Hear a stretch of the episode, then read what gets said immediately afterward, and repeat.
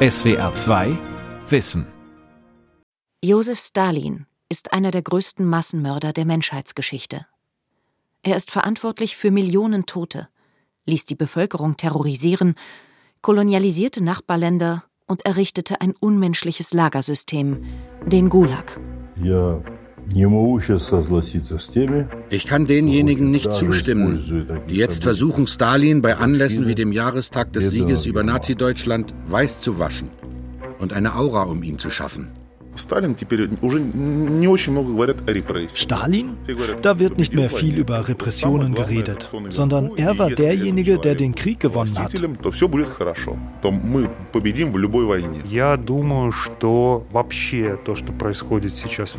Was jetzt in Russland passiert, ist einfach ein sehr radikales, extremistisches, für Russlands Nachbarn und für die ganze Welt schreckliches postimperiales Syndrom. Neuer Stalin-Kult in Russland von Gesine Dornblüt und Thomas Franke. Stalin ließ selbst engste Vertraute ermorden. Als er 1953 starb, dauerte es noch Jahre, bis seine Denkmäler gestürzt und die Opfer rehabilitiert wurden. Im Russland von Wladimir Putin erlebt er ein Revival. Der russische Präsident sieht in dem Massenmörder einen entschlossenen Staatsmann, der die Sowjetunion geeint und den Faschismus besiegt hat. Wer, wie die Organisation Memorial Stalin kritisiert, lebt gefährlich. Сейчас начнется траурный митинг, посвященный памяти Иосифа Виссарионовича Jetzt beginnt die Trauerkundgebung zum Gedenken an Josif Wissarionowitsch Stalin. Im Auftrag des Zentralkomitees der Kommunistischen Partei der Sowjetunion und des Ministerrats der Union der Sowjetrepubliken erkläre ich die Trauerkundgebung zum Gedenken an den Vorsitzenden des Ministerrats der Union der Sowjetrepubliken und Sekretär des Zentralkomitees der Kommunistischen Partei der Sowjetunion, den Generalissimus Josif Wissarionowitsch Stalin, für eröffnet. Moskau am 9. März 1953. Auf der Ehrentribüne vor dem Lenin-Mausoleum an der Kremlmauer hat sich die Staats- und Parteispitze der Sowjetunion versammelt. Vier Tage zuvor war der langjährige Herrscher Josef Wissarionowitsch Stalin nach einem Schlaganfall verstorben. Zehntausende Menschen drängen sich an dem Tag im Stadtzentrum, um an der Abschiedszeremonie teilzunehmen.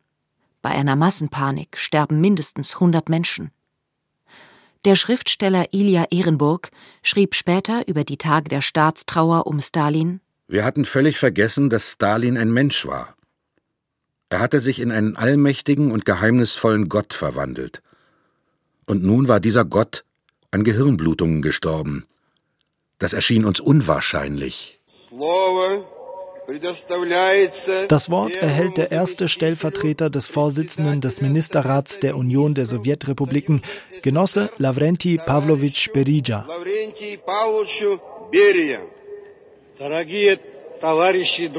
Liebe Genossen und Freunde, es ist schwer, die tiefe Trauer, die unsere Partei und die Völker unseres Landes, die gesamte progressive Menschheit in diesen Tagen durchleben, in Worte zu fassen. Stalin ist nicht mehr. Lavrenti Beria, Stalins Henker. Er war der Kopf hinter Stalins Säuberungen, der Vollstrecker von Stalins Paranoia. Kein Mensch, kein Problem ist eines der berühmtesten Stalin-Zitate. Millionen Tote gehen auf Berias und damit auch auf Stalins Konto. Nur kurze Zeit nach dieser Rede wird Beria selbst hingerichtet. Nicht wegen der Gewaltexzesse unter dem von ihm gepriesenen Stalin, sondern wegen angeblicher Spionage für Großbritannien. Stalin wird am 18. Dezember 1878 als Josip Bessarionis Dzejugaschwili in Gori, Georgien geboren. Georgien gehört damals zum Russischen Reich. Djugaschwilis Eltern sind arm, ihre Vorfahren Leibeigene. Den Sohn schicken sie zunächst in ein Priesterseminar, aber bald nimmt er Kontakt zu damals verbotenen marxistischen Gruppen auf. Zunächst ist er unter dem Decknamen Koba aktiv. Den Kampfnamen Stalin der stählerne, legt er sich 1912 zu. Da gehört er bereits zum Kreis um Lenin. Es heißt, Lenin habe kurz vor seinem Tod vor Stalin gewarnt. Halten Sie die Tätigkeit Stalins im Ganzen für positiv oder negativ? Э, ich habe diese Frage bis zum Schluss offen gelassen, weil ich ihre Schärfe verstehe. Es gibt sehr viele Diskussionen diesbezüglich in der Gesellschaft. Das sagt Wladimir Putin im Jahr 2009 bei einer Fragestunde im russischen Staatsfernsehen. Damals ist er Premierminister des Landes. Putin lobt an solchen Stellen gern den industriellen Aufbau der eigentlich unbewohnbaren Gegenden im Norden und Osten des Landes und er preist die Kraft des Volkes. Dabei unterschlägt er, dass es unter Stalin Millionen Zwangsarbeiter gab, die im Zuge der Industrialisierung der Sowjetunion ermordet wurden. Und er betont Stalins Verdienst im Kampf gegen Hitlerdeutschland, besonders im großen Vaterländischen Krieg, wie er bis heute in Russland genannt wird, von 1941 bis 1945. Wir haben den großen Vaterländischen Krieg gewonnen. Wer auch immer, was auch immer sagt, dieser Sieg wurde errungen. Repression gab es. Das ist ein Fakt. Darunter haben Millionen unserer Bürger gelitten. Und so eine Führung des Landes ist inakzeptabel. Wir hatten es in dieser Zeit nicht nur mit einem Personenkult zu tun, sondern zweifellos auch mit massenhaften Verbrechen gegen das eigene Volk. Auch das ist ein Fakt.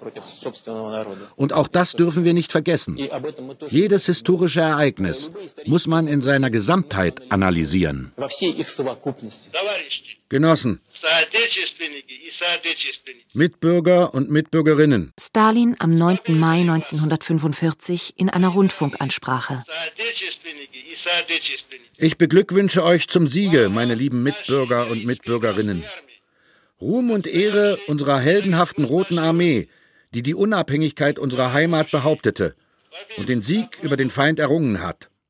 Dass Stalin eine große Mitschuld am Ausbruch des Zweiten Weltkriegs hat, ist in Russland weitgehend unbekannt. In Russland gilt er heute als der Befreier Europas vom Faschismus. Dankbare Sowjeteltern nannten ihre Töchter Stalina. Erst 1956, drei Jahre nach Stalins Tod, leitet Nikita Khrushchev eine Wende ein. Auf dem 20. Parteitag der Kommunistischen Partei der Sowjetunion hält der neue Staats- und Parteichef eine geheime Rede. Darin geht es allerdings weniger um den Staatsterror gegen die Bevölkerung und die Millionen Toten, es geht um Machtmissbrauch und Personenkult. Khrushchev wirft Stalin die Abkehr von den Idealen Lenins vor. All die Jahre hat die Partei das große Banner des unsterblichen Lenin hochgehalten. Treue zum Leninismus, das ist die Quelle aller Erfolge unserer Partei. Für den Osteuropa-Historiker Karl Schlögel sind die Worte Khrushchevs eine Abrechnung mit den Stalin-Jahren. Eine systematische Aufarbeitung der Zeit hätte es aber nicht gegeben. Trotzdem darf man nicht unterschätzen, dass etwas passiert ist. Es sind Hunderttausende aus den Lagern zurückgekommen. Das Wissen äh, vom Gulag kam sozusagen in die Familien und in die Städte zurück, obwohl man darüber nicht äh, gesprochen hat. Viele dieser Verfolgten und äh, Inhaftierten haben ja nie in ihren Familien darüber äh, gesprochen, nicht sprechen können, nicht sprechen wollen, weil sie Schuldgefühle hatten oder weil sie sich nicht trauten. Der Gulag. Das Kürzel steht für ein weit verzweigtes Zwangsarbeiter- und Lagersystem, das sich über die gesamte Sowjetunion erstreckte und in dem Millionen unter menschenunwürdigen Bedingungen schuften mussten und starben. Nach Khrushchevs Rede setzt eine vorsichtige Entstalinisierung ein. Doch der Prozess verläuft schleppend. Die Stadt Stalingrad, Symbol der Grausamkeit und Sinnlosigkeit des Zweiten Weltkriegs, wird erst 1961 in Wolgograd umbenannt. Im selben Jahr spricht Khrushchev davon, dass das Parteileben durch den Stalin-Kult pervertiert worden sei. War es notwendig, die großen Fehler und schwerwiegenden Folgen des Personenkults so scharf und offen zu kritisieren? Ja, es gab einen solchen Bedarf. Das folgende Zitat Khrushchevs ist schriftlich überliefert. Es beschreibt die Willkür unter Stalin, der selbst engste Vertraute ausgeliefert waren. Stalin konnte einen Genossen, mit dem er am selben Tisch saß, ansehen und sagen Irgendetwas hast du heute in den Augen, die flackern. Danach konnte der Genosse, dem angeblich die Augen flackerten, als Verdächtiger gelten. 1961 lässt Khrushchev Stalins Leichnam zwar aus dem Mausoleum am Roten Platz entfernen, ein Ehrengrab an der Kremlmauer bleibt ihm aber. Osteuropa-Historiker Karl Schlögel. Wieder kein wirklicher Bruch, sondern die Verkündung und Ausarbeitung eines neuen Parteiprogramms unter dem Namen Zurück zu Lenin und Vermeidung also der stalinistischen Fehler. Natürlich habe es einzelne Versuche gegeben, eine tiefer gehende Diskussion zu fordern, ein konsequenteres Aufräumen mit dem Personenkult. Doch sie wurden unterbunden, erläutert Sergei Lukaschewski. Er leitet das Sacharow-Zentrum in Moskau. Trotzdem habe sich in der Zeit nach 1956 einiges zum Besseren verändert, meint Lukaschewski. Были запрещены Per Direktive wurde verboten, bei Verhören zu foltern. Die repressive Politik wurde prinzipiell geändert. Und eine gewisse Zahl derer, die an den stalinschen Repressionen beteiligt waren, wurde verurteilt. Es waren zwar nicht viele, aber das gab es. Darüber wurde öffentlich nicht viel gesprochen. Aber den Machtstrukturen wurde eindeutig signalisiert, dass sie ihre Politik ändern müssen dass sie anders agieren müssen. Das Regime blieb aber das gleiche. Es hat die Ideologie nicht geändert. Es hat seinen politischen Aufbau nicht prinzipiell geändert. Es blieb die Diktatur der Partei. Und dementsprechend gab es in der Sowjetunion nichts, was man eine erfolgreiche Vergangenheitsbewältigung nennen könnte. Natürlich gab es in den ersten Jahren nach dem 20. Kongress eine sehr begrenzte, sehr kontrollierte gesellschaftliche Diskussion. Aber praktisch sofort stellte die sowjetische Macht klar, was man sagen darf und was nicht. Den meisten Parteifunktionären geht Khrushchev zu weit. 1964 wird er gestürzt und 1966 sogar aus dem Zentralkomitee der Kommunistischen Partei ausgeschlossen. Sein Nachfolger Leonid Brezhnev beginnt schwungvoll und endet im politischen Rückschritt. Historiker Karl Schlögel. Man spricht ja dann nach dem erzwungenen Rücktritt von Khrushchev und der neuen Führung unter Brezhnev von Restalinisierung. Also mit den ganzen äh, Prozessen, äh, mit der Entstehung der Dissidentenbewegung und der Verfolgung. Ob das ein angemessener Terminus ist, das ist noch eine andere Frage. Aber es gab einen Prozess der Entstalinisierung in mehreren Anläufen. Und Sie können die 50er Jahre, die 60er Jahre dann natürlich die Perestroika-Zeit und die 90er Jahre nehmen immer wieder gefolgt von Rücknahmen und ja, Prozessen, die man dann als äh, Restalinisierung bezeichnet. Aber ich halte diesen Terminus für nicht angemessen. Mit Michail Gorbatschow, der 1985 an die Macht kommt, ändert sich vieles. Stichwort Perestroika, der Umbau, und Glasnost, auf Deutsch Offenheit. Plötzlich ist es möglich, sich kritisch mit der Sowjetunion auseinanderzusetzen, auch mit Stalin. Gorbatschow erinnert sich 2010 in einem Interview mit dem ukrainischen Journalisten Dmitri Gordon an diese Zeit. Nach Khrushchevs Abgang als erster Sekretär des Zentralkomitees der Kommunistischen Partei der Sowjetunion wurde die Kampagne zur Rehabilitierung der Opfer der stalinistischen Repression faktisch eingeschränkt. Ich hatte das Bedürfnis, auf diese Geschichte zurückzukommen. Wir sind dem Beschluss des Politbüros gefolgt und haben eine Sonderkommission eingesetzt, die sich erneut mit der Rehabilitierung befasst hat. Also haben wir gesammelt und buchstäblich bruchstückhaft rekonstruiert, was alles im Lande vor sich gegangen war. Motiviert von Gorbatschows Öffnung machen sich russische Historiker, manchmal auch Privatleute, daran, Stalins Terror aufzuarbeiten. Im ganzen Land, in den kleinsten Orten, spüren sie dem Schrecken nach, sammeln Zeugnisse. In Moskau entsteht die Organisation Memorial. Seit 1989 hat sie ein einzigartiges Archiv des stalinistischen Terrors zusammengetragen. In dem Fernsehinterview von 2010 kritisiert Gorbatschow eine Rehabilitierung Stalins unter der Regierung von Wladimir Putin.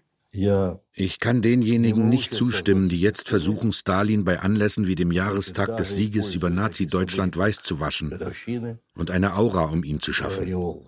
Stalin war eindeutig ein Mann mit einem dämonischen Temperament, furchtbar feige.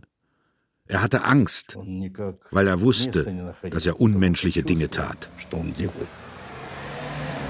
Moskau im Sommer 2007. Eine Ausfallstraße am Stadtrand. Die Häuser sind hoch, Plattenbau. Plakate werben für Mobiltelefone und Möbelhäuser. Ein Mann Mitte 20 steht an einer Fußgängerampel.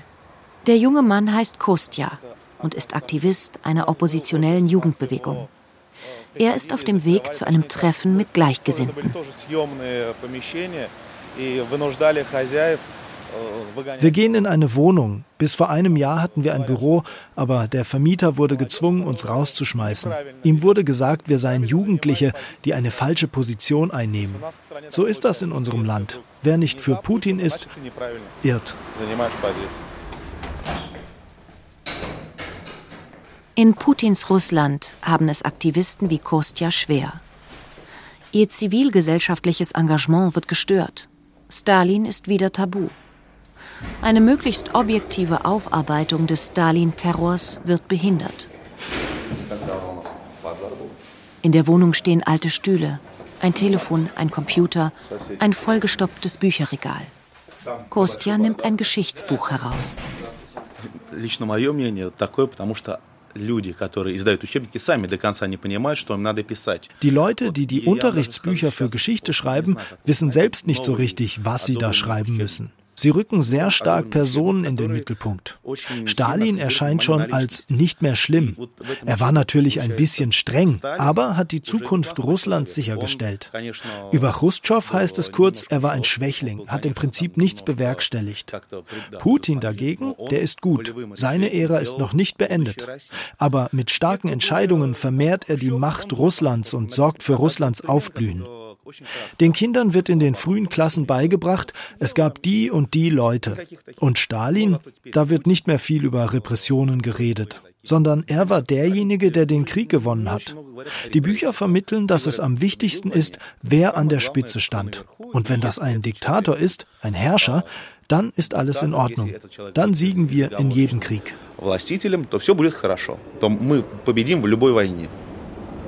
Die Metrostation Kurskaya in Moskau. Hier treffen sich viele, die eigentlich zum Roten Platz wollen. 2009 lässt die Stadt einen alten Schriftzug zu Ehren Stalins rekonstruieren. Uns erzog Stalin. Zur Treue zum Volk, zur Arbeit und Heldentaten regte er uns an. Der Historiker Piotr zeigt in die hohe Kuppel im Foyer. Er engagiert sich beim Memorial, macht Stadtführungen auf den Spuren Stalins. Die Metro sei ein Museum des Sowjetkitsches und der Propaganda, sagt Piotr. Voller Mosaiken und Symbole aus der Stalin-Zeit. Zum Beispiel in der Metrostation Kiewskaja. Dort gibt es Mosaiken, die die Wiedervereinigung Russlands und der Ukraine feiern.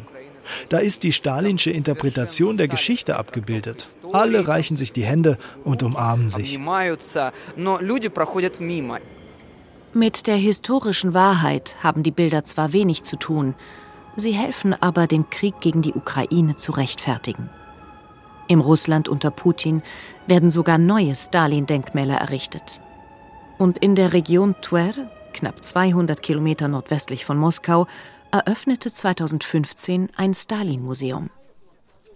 Die Kommunisten, es gibt die Partei immer noch, sie ist im Putin-Lager in allen außenpolitischen Fragen ein treuer Verbündeter, pilgern alljährlich mit Blumen zu Stalins Grab an der Kremlmauer. Es ist jedes Jahr das gleiche Schauspiel. Am 5. März, Stalins Todestag, liegt in Moskau oft Schnee. Funktionäre der Kommunistischen Partei versammeln sich am Alexandergarten mit roten Fahnen und Bannern. Ein paar Mütterchen tragen Stalin-Ikonen und preisen den Diktator als Retter der Kirche. Wachsoldaten öffnen den Zugang zur Nekropole an der Kremlmauer. Einer nach dem anderen geht durch Metalldetektoren. Dann zieht der Trauerzug an den Gräbern der verehrten Helden vorbei, immer an der Wand entlang. Felix Dzerzhinsky liegt hier, der Gründer der Terrorpolizei, aber auch Staatschefs der Sowjetunion wie Brezhnev, Andropov und Tschernjenko. Khrushchev nicht. Das vorletzte Grab gehört Stalin. Es ist wie immer mit roten Nelken geschmückt. Zu seinem Todestag sind es besonders viele.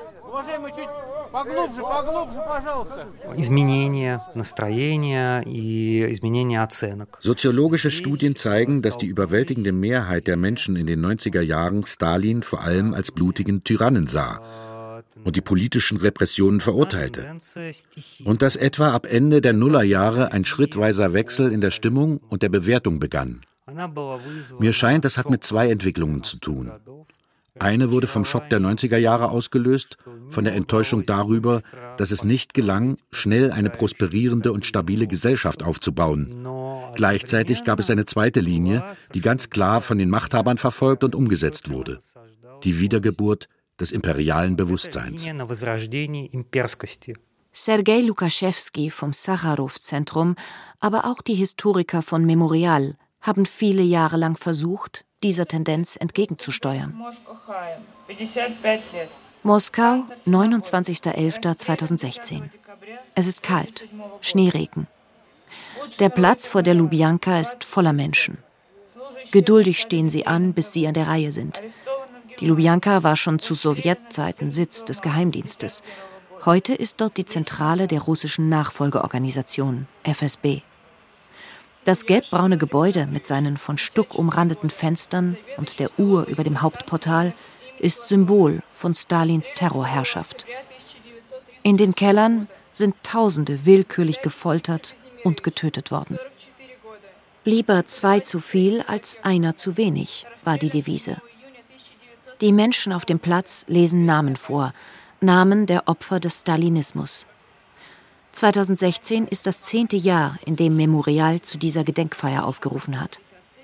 Der Leiter der Organisation, Arseni Raginsky, hat selbst mehrere Jahre im Gefängnis verbracht. Das war Anfang der 1980er Jahre, kurz bevor Gorbatschow an die Macht kam. Raginskys Verbrechen bestand darin, eine Zeitschrift herauszugeben, die sich mit den Verbrechen des Stalinismus beschäftigte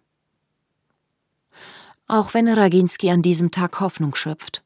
Schon damals, 2016, ist Memorial unter Druck. Die Organisation gilt als ausländischer Agent, weil Memorial auch Spenden aus dem Ausland erhält. Die Bezeichnung zieht eine direkte Linie zur Stalinzeit.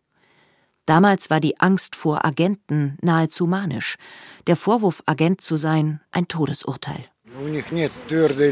Der Staat hat da keine klare Linie. Die Beamten betrachten die Erschießungen unter Stalin als eine Art unangenehmer Episode der Vergangenheit, als eine Abweichung von der Linie, die uns von Sieg zu Sieg getragen hat. Sie ehren zwar die Opfer, aber sie fragen nicht, wessen Opfer das waren. Wir von Memorial sagen dagegen ganz klar, es waren Opfer des Staates. Und dieser Staatsterror, meint Memorialaktivist Raginski, könne sich wiederholen. Im Dezember 2021 wird Memorial in Russland tatsächlich verboten. Arseni Raginski musste das nicht mehr miterleben. Er starb 2017. Wir erlauben es unseren Bürgern nicht, Waffen zu führen. Warum sollten wir es ihnen erlauben, selbstständig zu denken? Wladimir Putin handelt nach dieser stalinschen Devise. Kritisches Denken ist in seinem Russland unerwünscht. Der russische Präsident habe massiv daran mitgewirkt, Stalin zu rehabilitieren, sagt Sergei Lukaschewski vom Sacharow-Zentrum.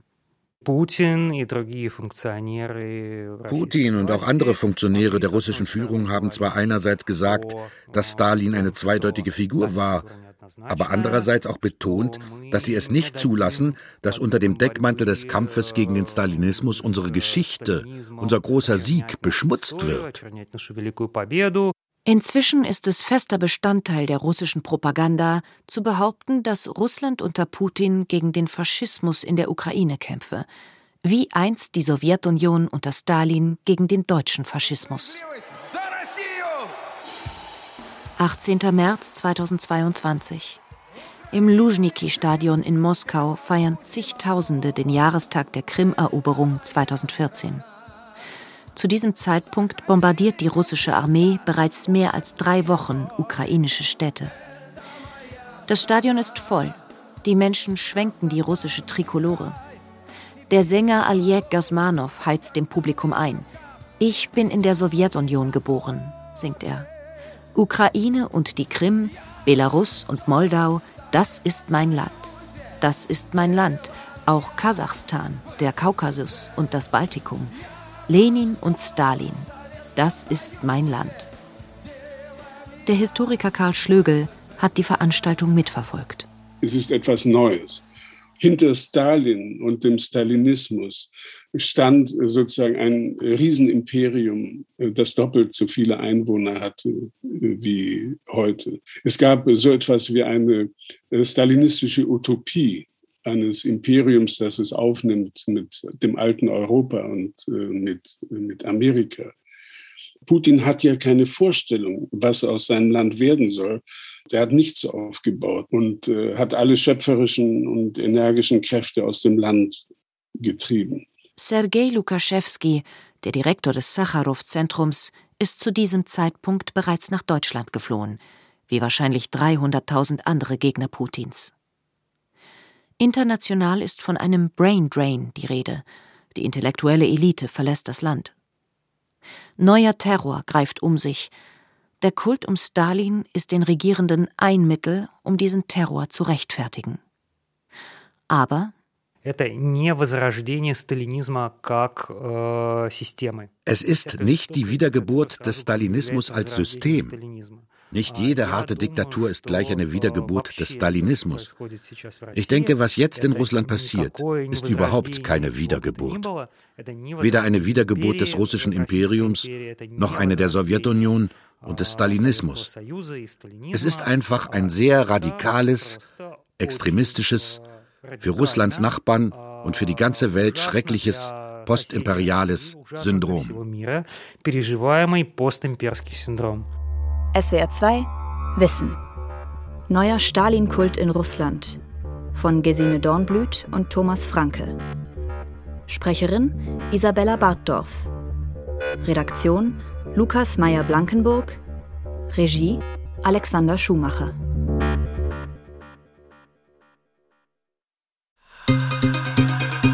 Hallo, wir sind Lukas Meyer-Blankenburg und Sonja Striegel. Lukas ist Redakteur bei SWR2 Wissen. Sonja ist Redaktionsleiterin. Wenn dir der Podcast SWR2 Wissen gefällt, dann stimm doch ab für uns beim Deutschen Podcastpreis 2022. Das Publikum, also ihr, dürft euren Lieblingspodcast wählen in vier Kategorien. Und eine davon ist Wissen. Auf der Internetseite deutscher-podcastpreis.de slash audience-award slash wissen findet ihr uns unter dem Buchstaben S. Oder Lukas anders gesagt, auf der Internetseite deutscher-podcastpreis.de ein bisschen runterscrollen, beim Publikumsvoting auf Wissen klicken und dort unter S wie SWR2 Wissen für uns abstimmen. Stimmt ab für uns bis 8. Mai. Euer Team von SWR2 Wissen. SWR 2 Wissen. Manuskripte und weiterführende Informationen zu unserem Podcast und den einzelnen Folgen gibt es unter swr2wissen.de.